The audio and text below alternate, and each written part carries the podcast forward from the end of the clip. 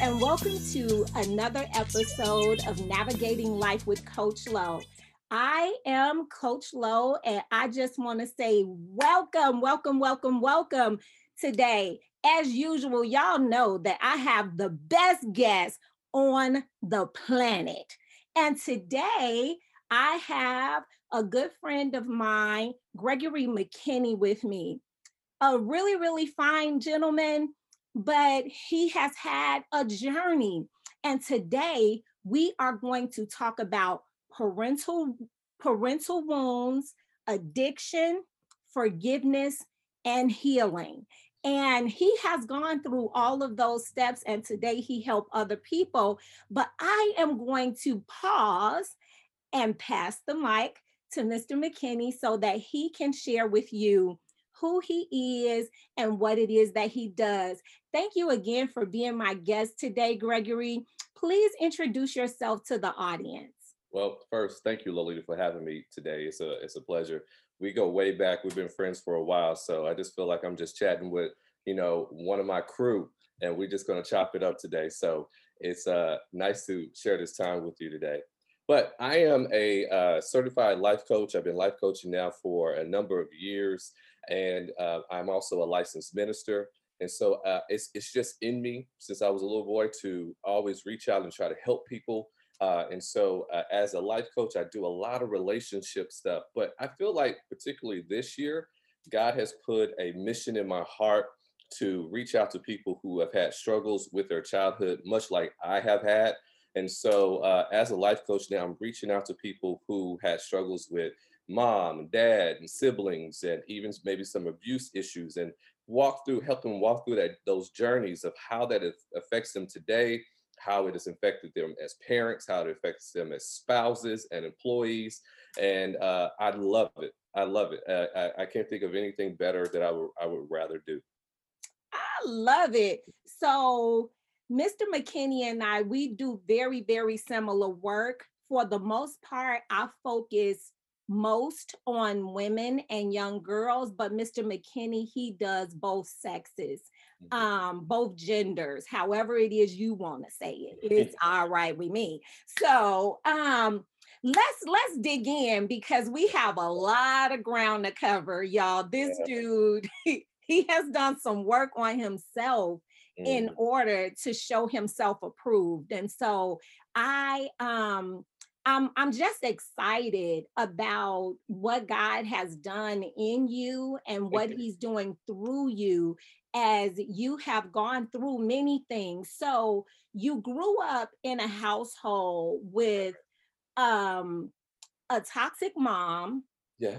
Yeah. Emotionally, she was toxic she had her own issues and then your dad was a functioning alcoholic who was a truck driver that yeah. happened to be abusive yeah, yeah. tell us about yeah. that what was that like you know it was like living in a home where you didn't know what to expect day to day usually uh, a lot of people you have a, a, lot of people have a lot of predictability in their mm-hmm. life you come home you eat dinner you do your homework you go to bed and you kind of do the same thing monday through friday but in my household and also it's true with a lot of people who have trauma growing up it's that unpredictability you don't know who's going to show up in your parents that day you don't know if it's dr jekyll or mr hyde and it is tragic that your happiness is tied to mm-hmm. how happy your parents are so if my parents were having a bad day, I was going to have a bad day. If they were having a good day, then I was going to have a good day. It was all dependent on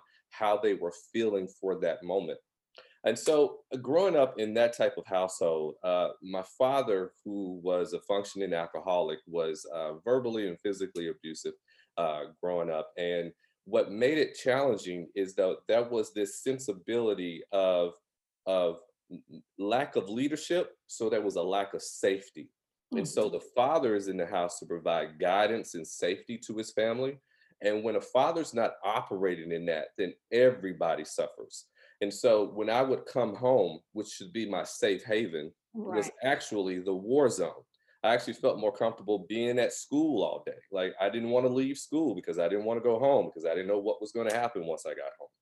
And so growing up in, in that type of uh, uh, environment produced in me some of this uneasiness. And it wasn't until I became an adult, Lolita, that I realized that living with this anxious anxiousness that I had was Mhm. not normal because it was normal for me every day to go to school feeling anxious and looking over my shoulder and not wanting to upset anybody, always feeling that I had to walk on eggshells because I never wanted to provoke anyone. And it wasn't until I actually became an adult that I realized that's not healthy, that you should uh, be comfortable being your authentic self. Right. And uh, it took me a while to grow into a place where I'm comfortable with whatever your opinion is of me, like me or not. Uh, it, it is okay uh, because I would rather have peace than to have your approval. I love it. Right. I love it. That's on point because our happiness, our parents' happiness, Mhm. everybody's happiness belong to them. It's our responsibility to discover that. Um, and so what I heard you say was that you tried to do everything that you could right, even though your model, your example at home was dysfunctional. You were still trying to figure out a way as a child Yeah. to make it right. Right. That right. that's just that's always interesting to me. Yeah, yeah. I felt this weight to be uh, the peacemaker in the family. Uh, and so uh, I was, I'd have to pat myself on the back, but I wasn't a bad kid. I never skipped class, never got to detention, never got a note home, sent home from the teacher of bad conduct. Uh, so I tried to be as a, as a model student and a model son as I could, uh, which created a lot of anxiety because I felt this need to be perfect. Yes. I wasn't perfect, and if I upset my parents, then then I was the problem. So I felt like as a kid, I was a part of their dysfunction. That their issues were they became my issues because I didn't have the maturity yet to understand that mom and dad are separate individuals. They are my parents, but they are not my choices. They make their own choices. And so uh, coming to a realization of that really helped me uh, grow and do a lot of healing. And and so with my mom, you know, I spoke a little bit with my dad. With my mom, um, Prince has a has a line in his one of his songs called uh, "When Doves Cry" when he says, "Maybe I'm just like my father, Tubo. Maybe I'm just like my mother. She's never satisfied." Yeah. My mom was a lot like that. Um, Oh, no matter how good at the grades were, no matter how well the teacher spoke of me, no matter how whatever I did, uh, she was never pleased. Uh, and so there was this constant effort to make her happy over and over and over and over again. And I never was able to do that. And it wasn't until I became an adult that I realized that happiness is an inside job. As you just said, you own your own happiness. And because she had the conditions and the environment around her she wasn't able to be happy. She was having a hard time. I mean she was she she my mother never graduated from high school so she didn't have a high school education. She had a minimum wage job and she was living in an abusive relationship with her husband and so there was a lot of pressure on her and so looking back now i'm only able to understand why she was so unhappy and, and why the aggression uh, was was so strong in her spirit from day to day. But it was it was challenging as a kid. Right. So so there was so there was so many different things that I learned from your story and one of those things was that you were adopted. Mhm. And so being adopted means that while somebody didn't want me, Mhm. somebody chose me. Yeah. So on one hand, it brings value, but Mhm. in your particular situation, you had a situation where your your dad, your your adopted father, Mhm. he mistreated you, Yeah. so it caused you Yeah. to feel devalued.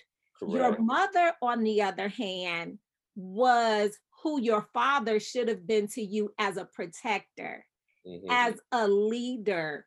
But neither one of them really led as a solid, functional, positive leader in your life.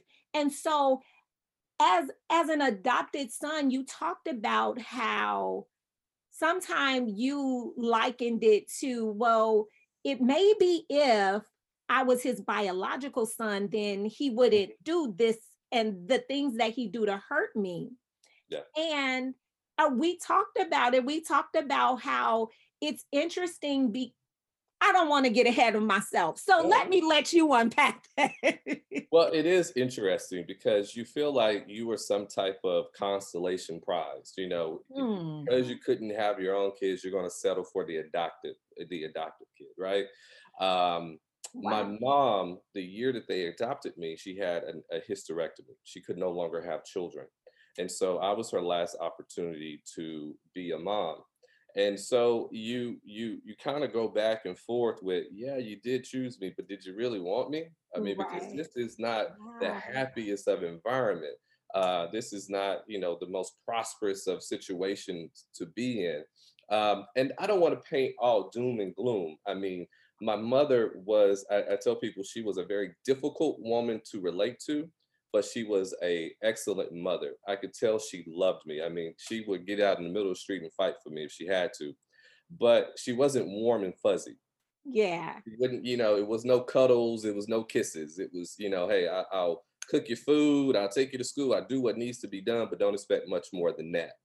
And so, uh, because there was this lack of like an emotional connection, it- but she was very dutiful.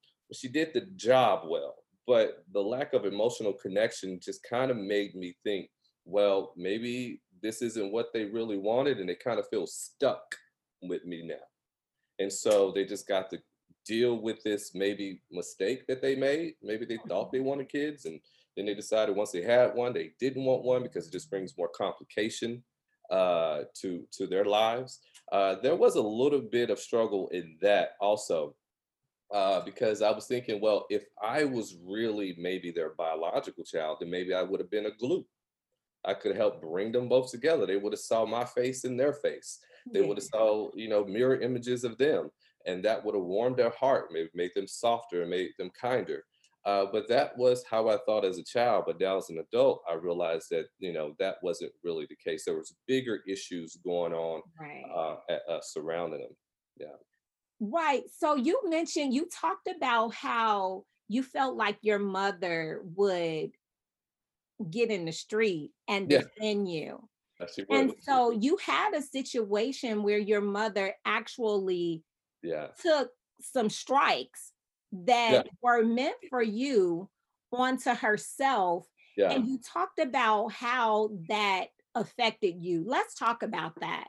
Yeah, that was that was a moment in time, and I wish it it, it happened a couple of times in my childhood. My father, who was a truck driver, uh, would oftentimes go on the road, and so a lot of times he'll be away uh, for days at a time, maybe even a week at a time. And so when he would come back home, of course, you know he's tired, and so he came back one night, and um, I was in the shower. We had a we had a two bedroom home with one bathroom, so we as a family we shared the one bathroom and I guess he was ready to get in there, and I wasn't moving fast enough, and he had gotten angry at me, and he uh, and I was getting out the shower, I just put on my clothes, and he rushed in the door, yelling and screaming at me, and my mother could kind of tell what was about to go down, what was about to happen, and so I remember my dad, he grabbed me and started shaking me, right, and so my mother came uh, to the doorway of the, of the bathroom and said, "Get off of him, leave him alone." And so uh, I remember my mom, she put her hand like on my chest and she pushed me aside and she stood in front of my, my dad and said, you're not going to do what you, what you are trying to do or what you're about to do. And uh, my dad then raised his hand to her and he hit her instead of him hitting me. And in that moment, there was, I was paralyzed, Lolita. I mean, in that moment, I, Mm. I couldn't register everything that was happening. I didn't know what to do with all of those feelings. And even now as an adult, if I think about it too long, it still kind of makes me emotional. Um, but in that moment, I was robbed of my masculinity. I felt like I was Mm. uh, because it was a, a moment in time where I felt like, here I am, I'm the male. And true enough, I'm a little boy at the time. I think at the time I may have been 11. Mhm. So I'm a, I'm a boy at the time, but I, am trying to grow into my manhood here. And a girl shouldn't take a hit for a boy. Yeah. And so I was thinking, you know, I and plus my mom, I would I would have rather him hit me than hit her. Mhm. And so it, it, it felt like I- I didn't measure up, you know, like who am I as a as a man? Am I strong?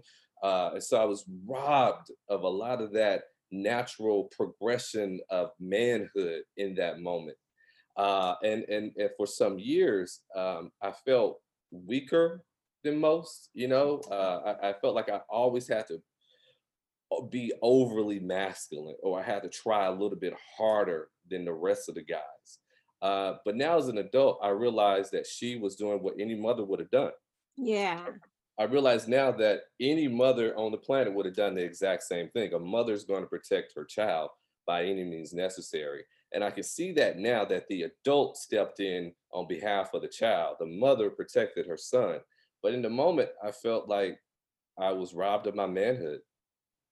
yeah i could i could only imagine um we we just kind of talked about how it can be so different as you look from the lens of a female or a male depending on what your experience is because from a female standpoint i would have expected for my mother to protect me if if anyone was trying to harm me Mhm. so but as a man, Right.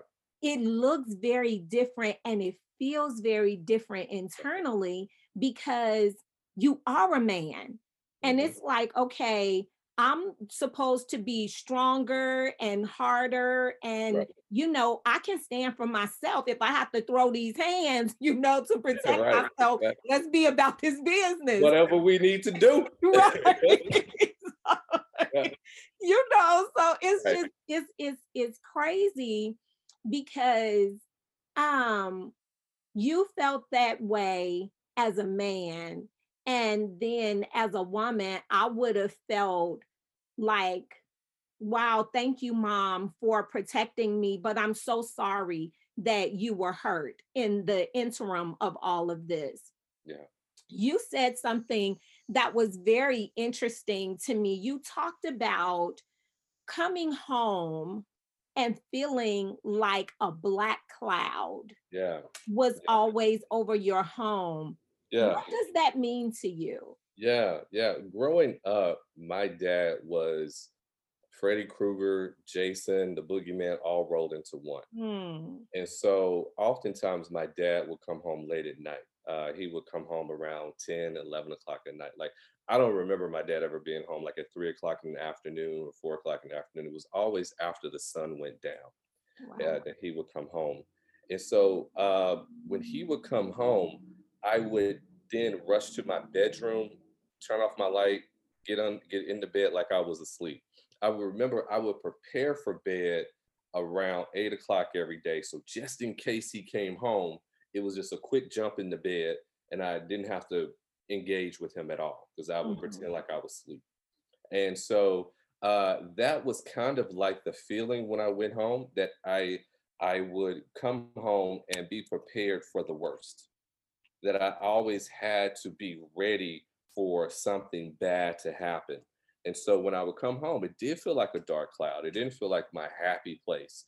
It felt like the place where I had to walk on eggshells and be prepared for maybe this is going to be a horrible day. And um, what that does to you, though, as a kid, is that it makes you all uh, not have hope that things are going to get better. Yeah. You know, so every school year it was just kind of like, okay, I'm gonna get another mean teacher. You Mhm. know, or uh, or somebody's gonna, you know, something bad's gonna happen. Or I always anticipated the worst out of whatever scenario uh, that was that was put in front of me. And so that dark cloud kind of was created this mental uh, negativity about life in general. Uh, it's it's not gonna work out. Uh, it's not. It's too good to be true. It's not going. People aren't what they say they are. That constant belief that nothing good or positive is going to happen.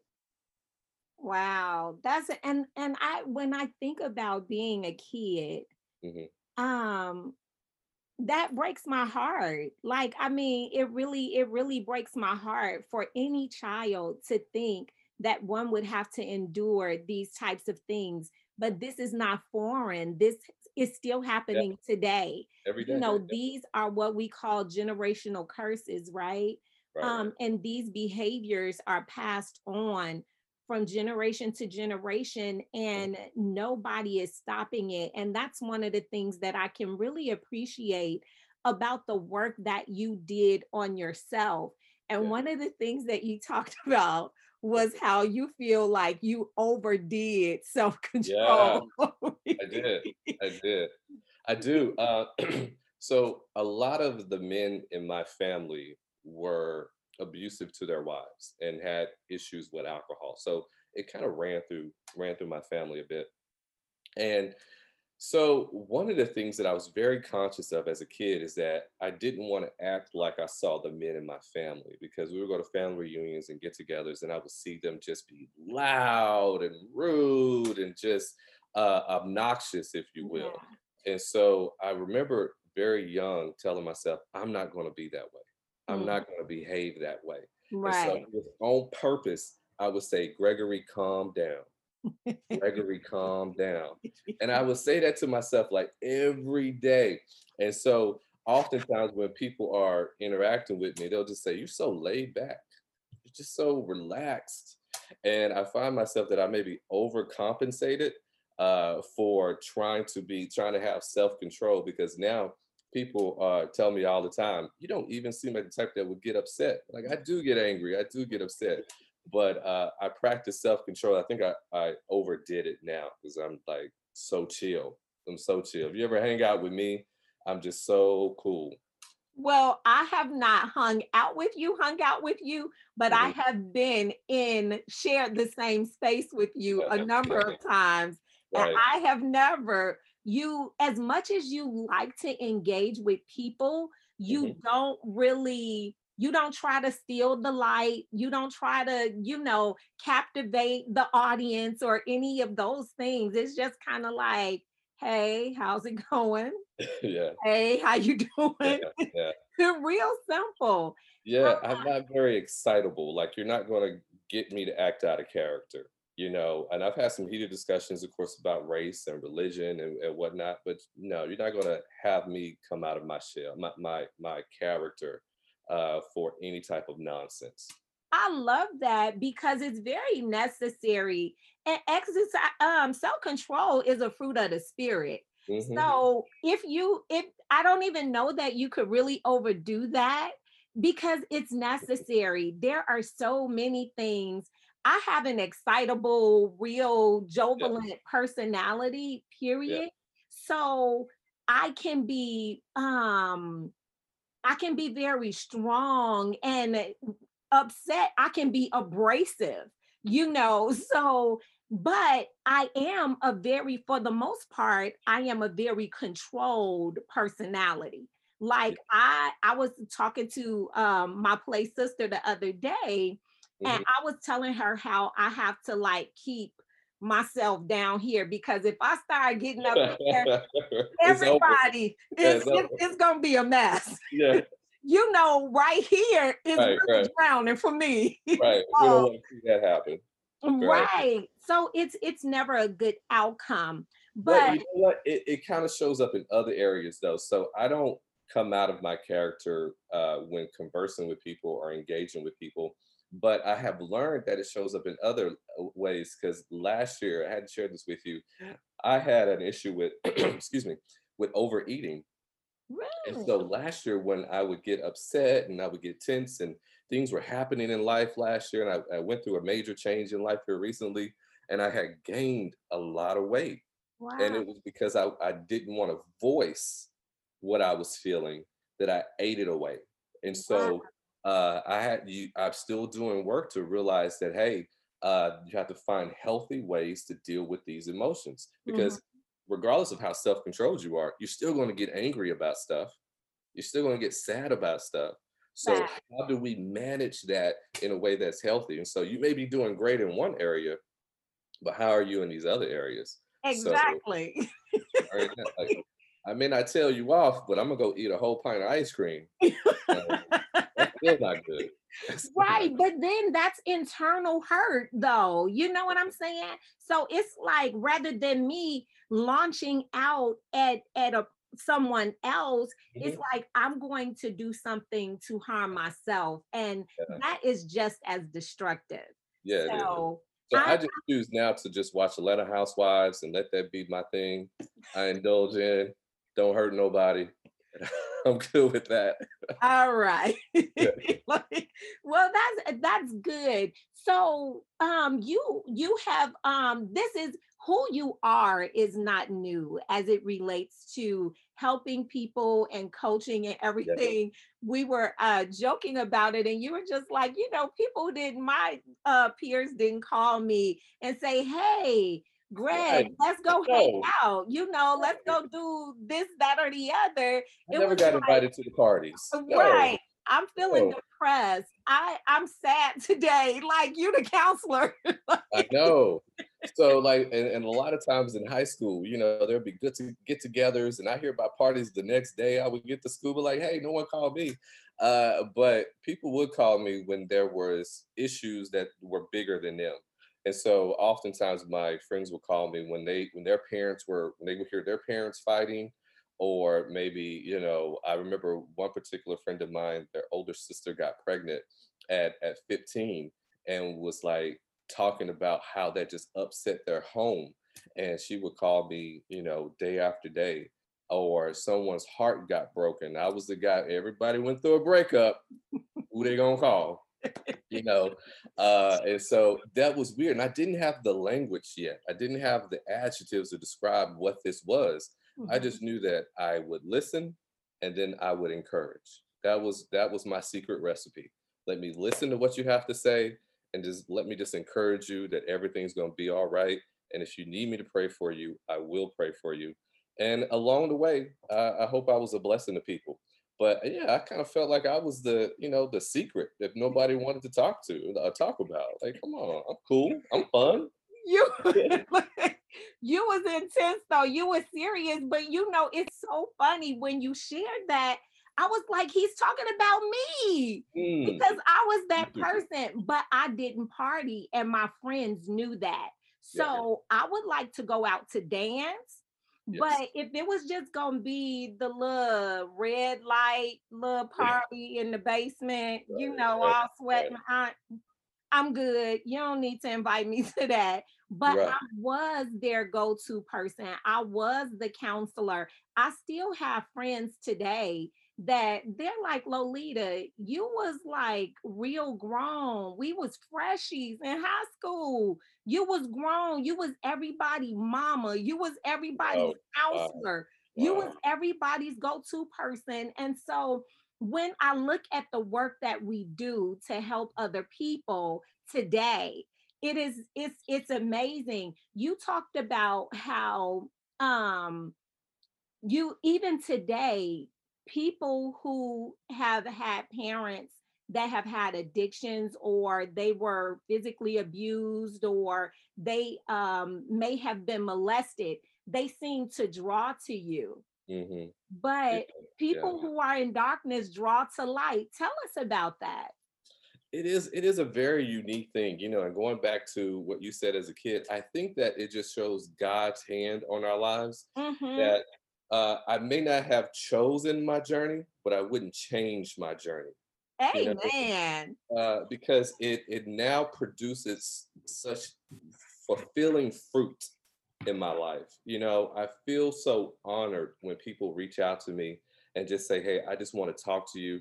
I know that you do this. You mind? You got five minutes? You got ten minutes, or whatever." Mhm. Um, and so I think that what people recognize is truth. yeah Like uh, I often say, I don't trust anybody who doesn't have any dirt under their nails. And so if you haven't got a few scrapes and bruises and been on the field and know what it's like to get punched and know what it's like to get knocked down, then I'm generally not drawn to you. I like people Mhm. that got a little bit of mess in their past, you know, that seen something, done some things, and have learned from those things and now are able to help others. And so when people come to me and they want to engage with me, I think what they first see is someone who's not going to judge. Yeah. I know what it's like to get knocked down, to feel worthless, to not feel like to feel like God's given up on you and like why do I have to go through this? So someone who's not going to judge and then it's someone who can relate. I may not be able to feel the exact pain that you have, Mhm. but I can relate to pain. Right. I know what it's like to hurt. And so I'm sympathetic, I'm empathetic to to what you're going through, and I'm going to take it with uh with sincerity. I'm not going to dismiss you.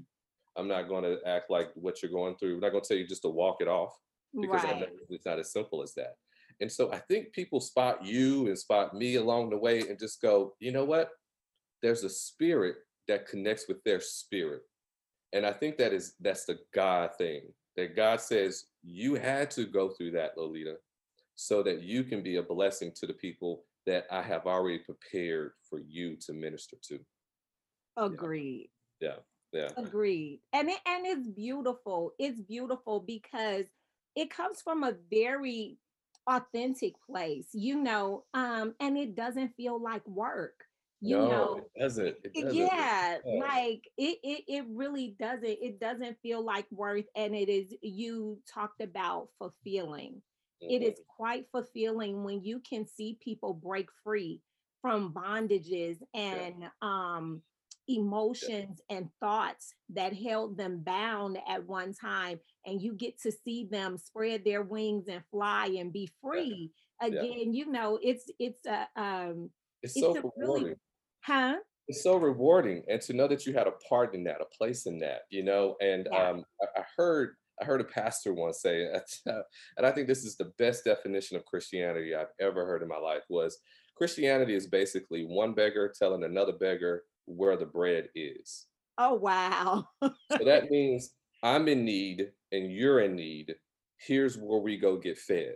Right. that we're on the same level here. I'm not better than you just because people call me coach or therapist or whatever. Right. No, no, no, no, no. I, I've been hungry too. right I know what that feels like to have that pain in your stomach and not know where to go. And right so it's just my role as another beggar to say, there's the food, there's the healing, there's where you find the peace that you're looking for. And so uh, that's what I do. I'm just one beggar telling another beggar where the bread is. I love it. I love it, love it, love it. So we we've talked uh quite a bit about your dad and we will come back around to him, but I want to just kind of talk about your mom a little bit because um we're talking about parental uh wounds, right? Yeah. And yeah. so um mothers are our first teachers. yeah. And you talked about how it was very difficult to connect with your mom, but Mhm, you yeah. shared some very interesting details around your mother's life that helped me as a woman understand a little bit better about how she became who she was. Yeah. You, Yeah. you, you talked about her lack of education. You talked about her um, being a mother at I think it was 14. 14, she had her first child, and unfortunately, she passed away seven years later. Yeah. So, I mean, that's devastating. That is trauma, you know, because she had created a life around this child. And Mhm. then now the baby is no longer there. Then Mhm. she has to do a permanent situation internally where she um, has a hysterectomy. Now there are no more opportunities for children.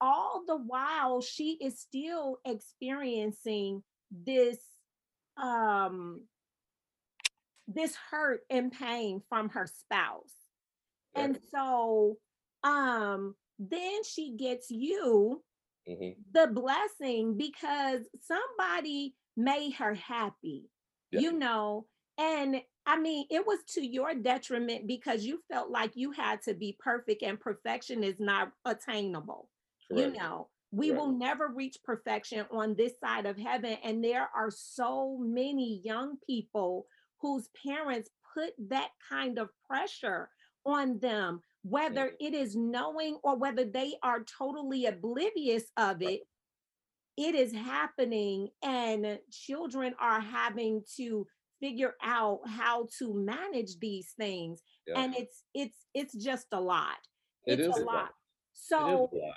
when you think about when you think about your mom Mhm.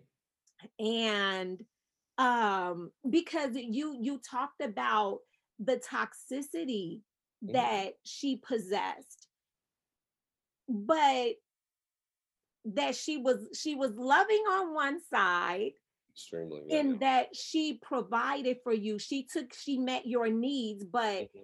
Mhm. not your emotional needs so you were emotionally void of what you needed from a mother or a father Yeah. so from your mom you hear things like mothers are nurturing mothers are this mothers are gentle really? Others are kind and meek, but that wasn't your experience. Tell us about that. No.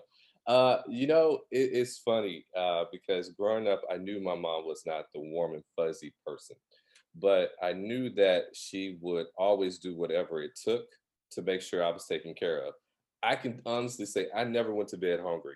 In fact, I probably had more than enough food. I was a chubby kid, so I had more than enough food. Um, she always made sure that whatever it, took to make sure I was provided for was done, even if that meant standing in front of a, a man who was about to who would hit her.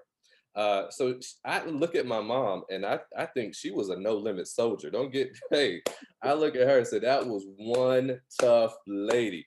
Uh, and so I remember when she passed away. She passed away in 2002. Uh, she didn't have anything materialistic she could leave me, but I, I remember saying a prayer and I said, God, could you leave me her strength? because when I think of my mother, I think strong, I think Mhm. power, and that was the thing I wanted most. And I'm I'm actually proud uh, of that that I had that example because when I do think of her, I do think of endurance and strength. But I remember as I was growing older, we talk about how a father is his daughter's first love. Well, a mother is her son's first love. And right. so a mother teaches a son, we don't have a lot of discussion about this as we should, about how he should be treated by a woman. And Right. so how a mother engages her son tells that little boy, this is how women should speak to you, how they should respect you, how they should honor you. And so because of our relationship being loving but being emotionally distant, I found myself having relationships with women that were emotionally distant and that I was trying to be their savior and I was trying to make them happy. And so the more depressed or darker a woman was, I felt like, oh, that's my duty. I got to go help her. I got to mm-hmm. make her happy. And so I put this responsibility on myself to try to go out and make as many women emotionally happy as I could to to to kind of make up for what my mother had to endure. You know, mothers have an interesting uh, place in in a home. I tell a lot of single mothers this, and and this is a conversation that you know we may want to have later. Is a toxic mother causes more damage than an absentee father. Yeah. Because with an absentee father, at least he leaves the door, a room open for another man to step in. There could be a stepdad, there could be a coach, it could be a minister, it could be a deacon, it could be a mentor somehow. Another man can step in when the when the father decides to leave. But if you have a toxic mother who is there every day, she's literally giving her child a drop of poison every single day that they they're that they're together. And so um, a, a mother's place in a home is really a doorway to a lot of pain or a lot of happiness. And I think that women could use a lot of support in that area and don't get enough credit for what they for what they do uh, in their position in in in the home because it's very very powerful.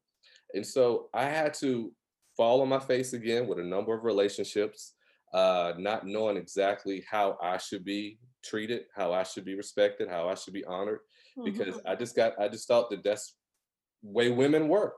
Mhm. Women were not nice. Women aren't nice, and so uh, I, you would just find a woman who would be willing to put up with you.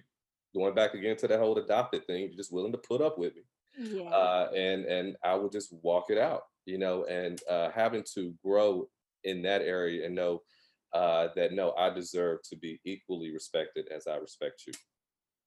I love it. I love you. it. And we need that. We need that.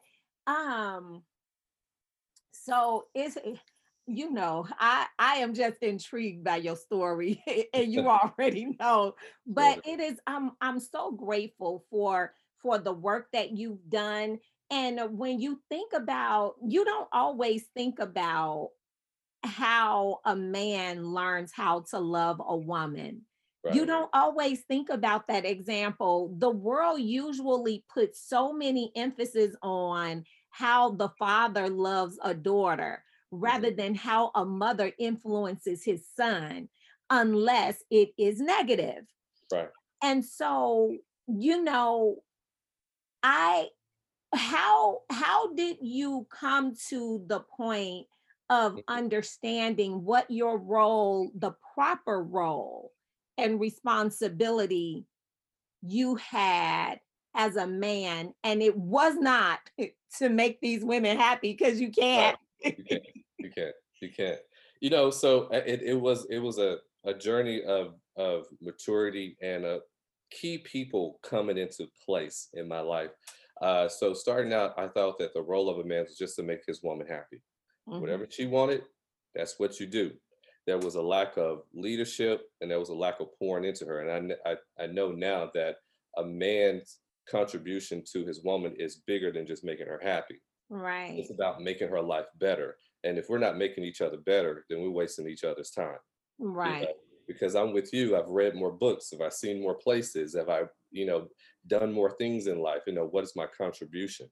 If you're Mhm. not bringing nothing to the table, then find another table uh, right belief. But however, um, there were key figures in my life. There were, I have to thank God for some men that He brought in my life that would hang out with me, that would I would watch them uh, in their relationships and how how how they would uh, relate to their women. And then I was fortunate enough, probably the biggest contributor was I've had in my life some really good female friends.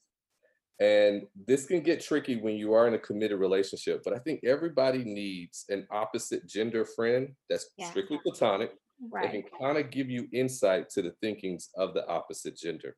And agree. so I've had some women in my life who have loved me enough to keep it honest with me.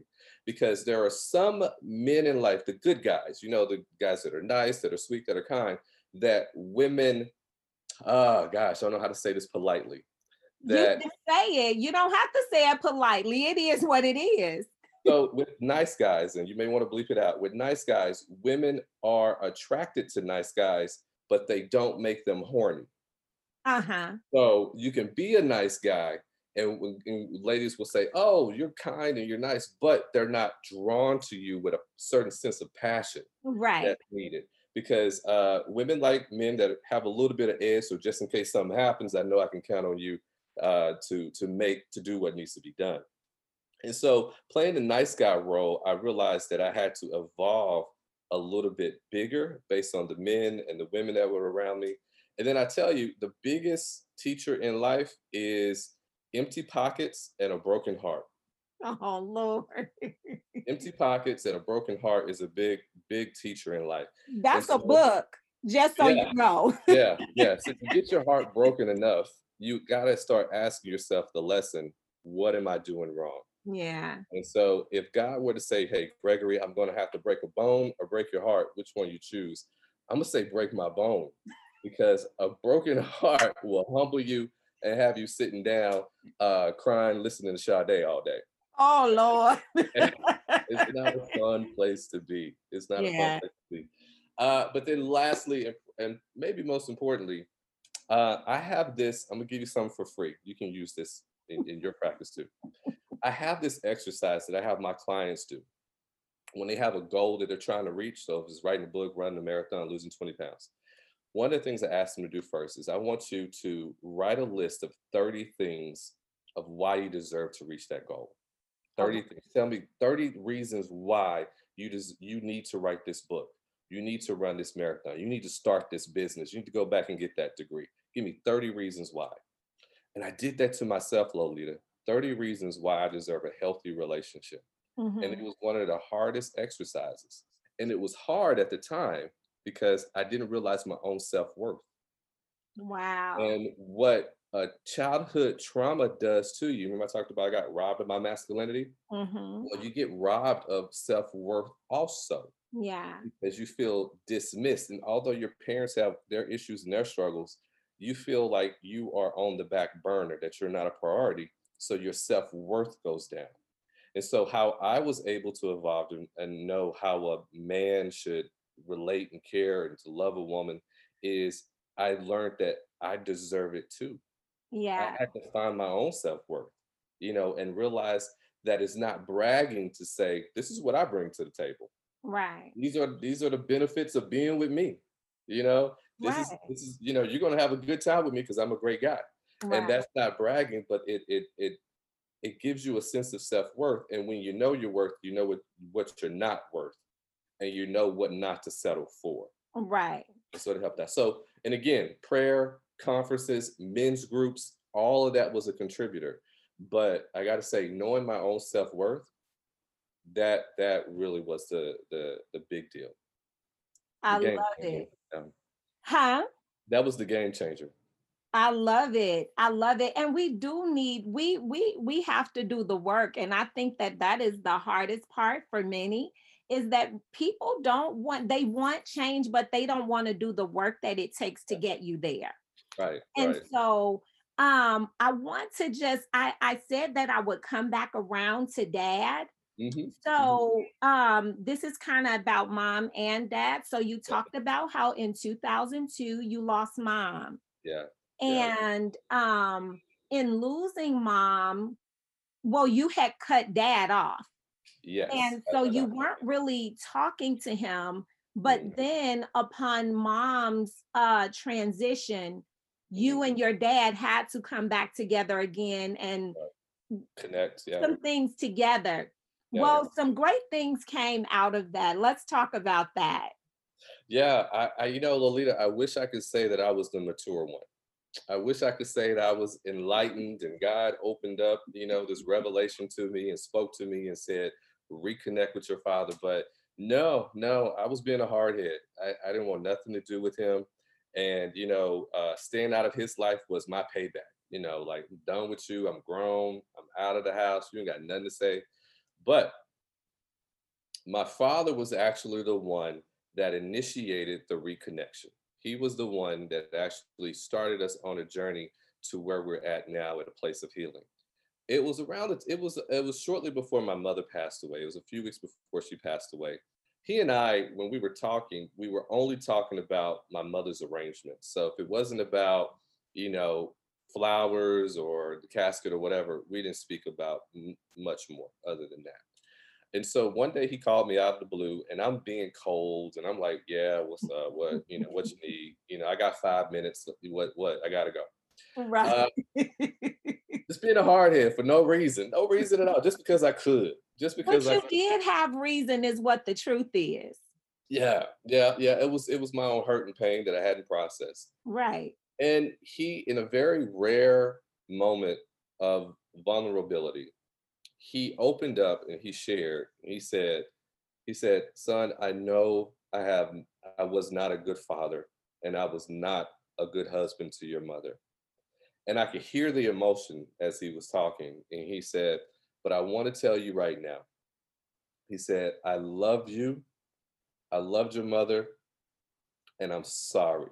He said, I am so sorry.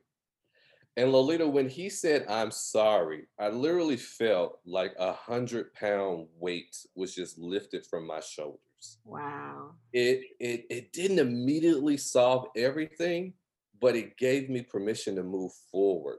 It released those shackles that I was now able to move forward to healing. And it was such a a brief moment that I, and I, and I still think about it. Go, was that all it took? Was that all it took for just to someone to say, "I'm sorry"? And when because behind that was so much. It was an acknowledgement.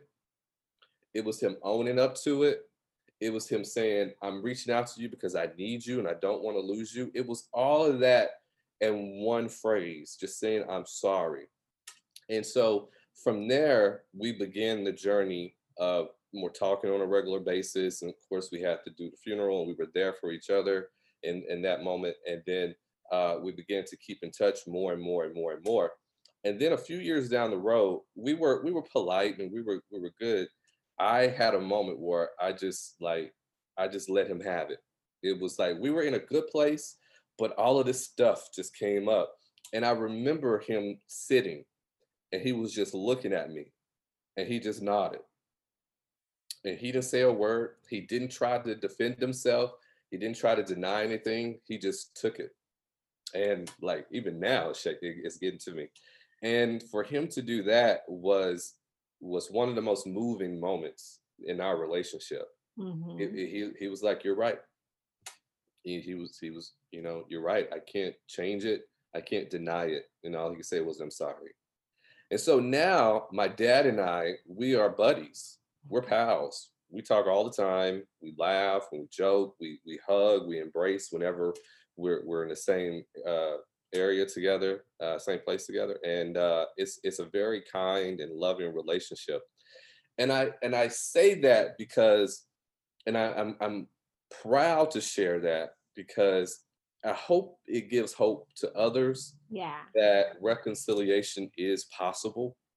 Uh, that is not an easy journey. What my father and I went through took years. It wasn't overnight. It wasn't over a week. It wasn't over a month. It was years of kind of just one step in front of others. There was no big jumps. It was just, hey, today let's just talk for 10 minutes, see how it goes.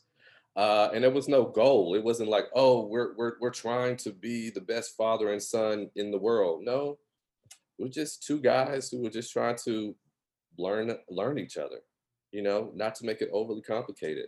And now we're at a point to where we enjoy each other's company. We enjoy hanging out. Uh, I love my dad. I enjoy spending time with him. Uh, and it's not a traditional father and son relationship. What it is now is two men who respect and love one another and appreciate having each other in their lives. So if you were to see us together, it probably won't feel like a dad and son, but you will see two men who really value each other.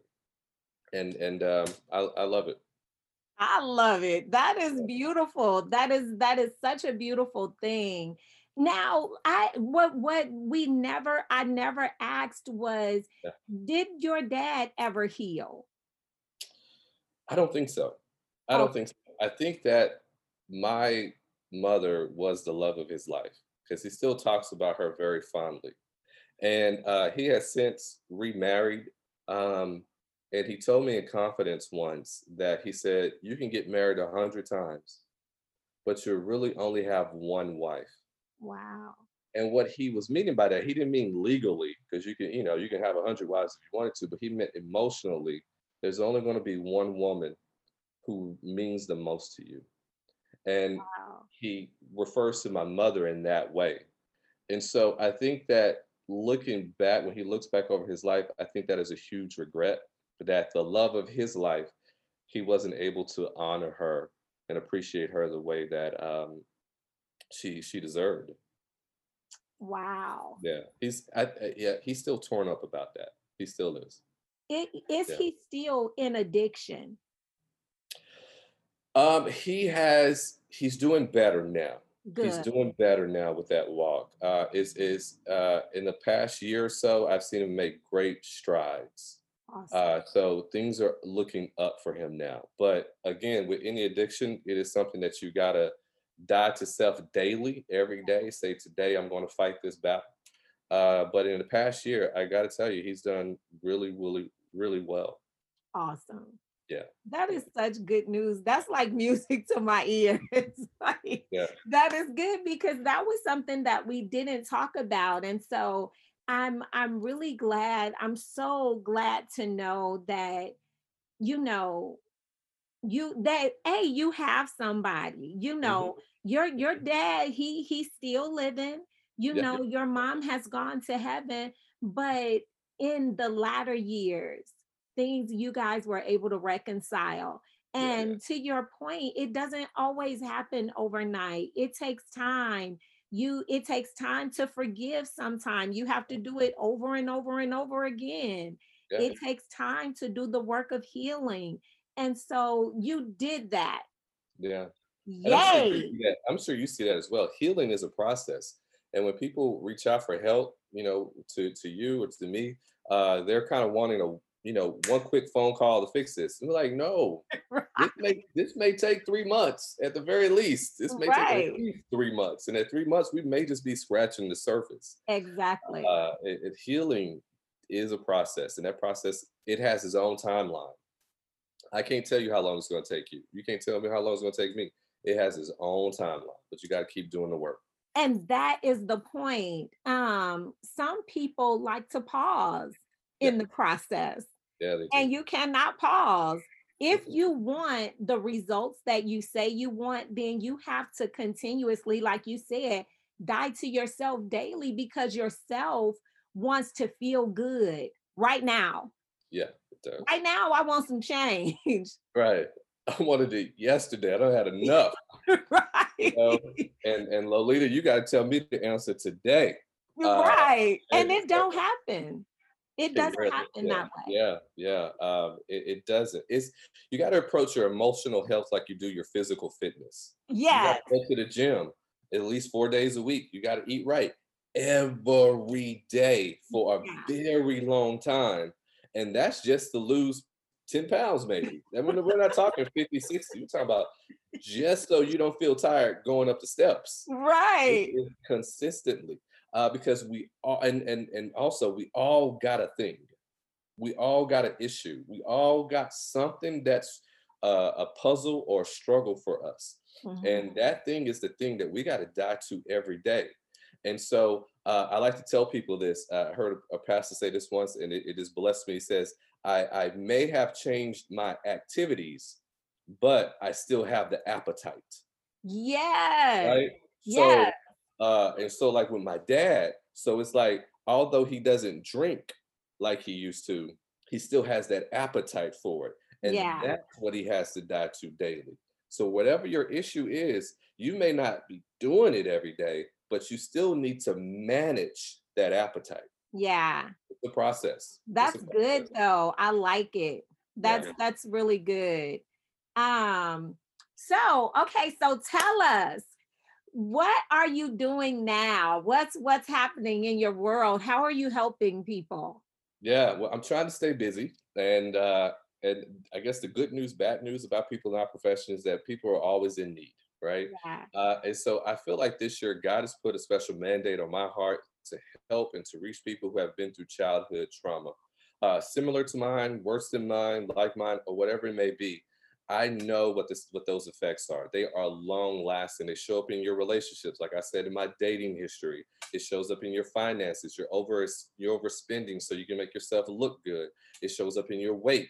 Uh, it's like I said, I you know I overeat sometimes, and so uh, they these emotions show up all the time. And so I'm putting a heavy focus this year on helping people who have um, dealt with childhood trauma. And so I'm starting a course here next month uh, just to show people how to deal with it, how to manage that appetite, and so that they don't get overwhelmed uh, with those issues. Because even as adults, we still go back to our childhood.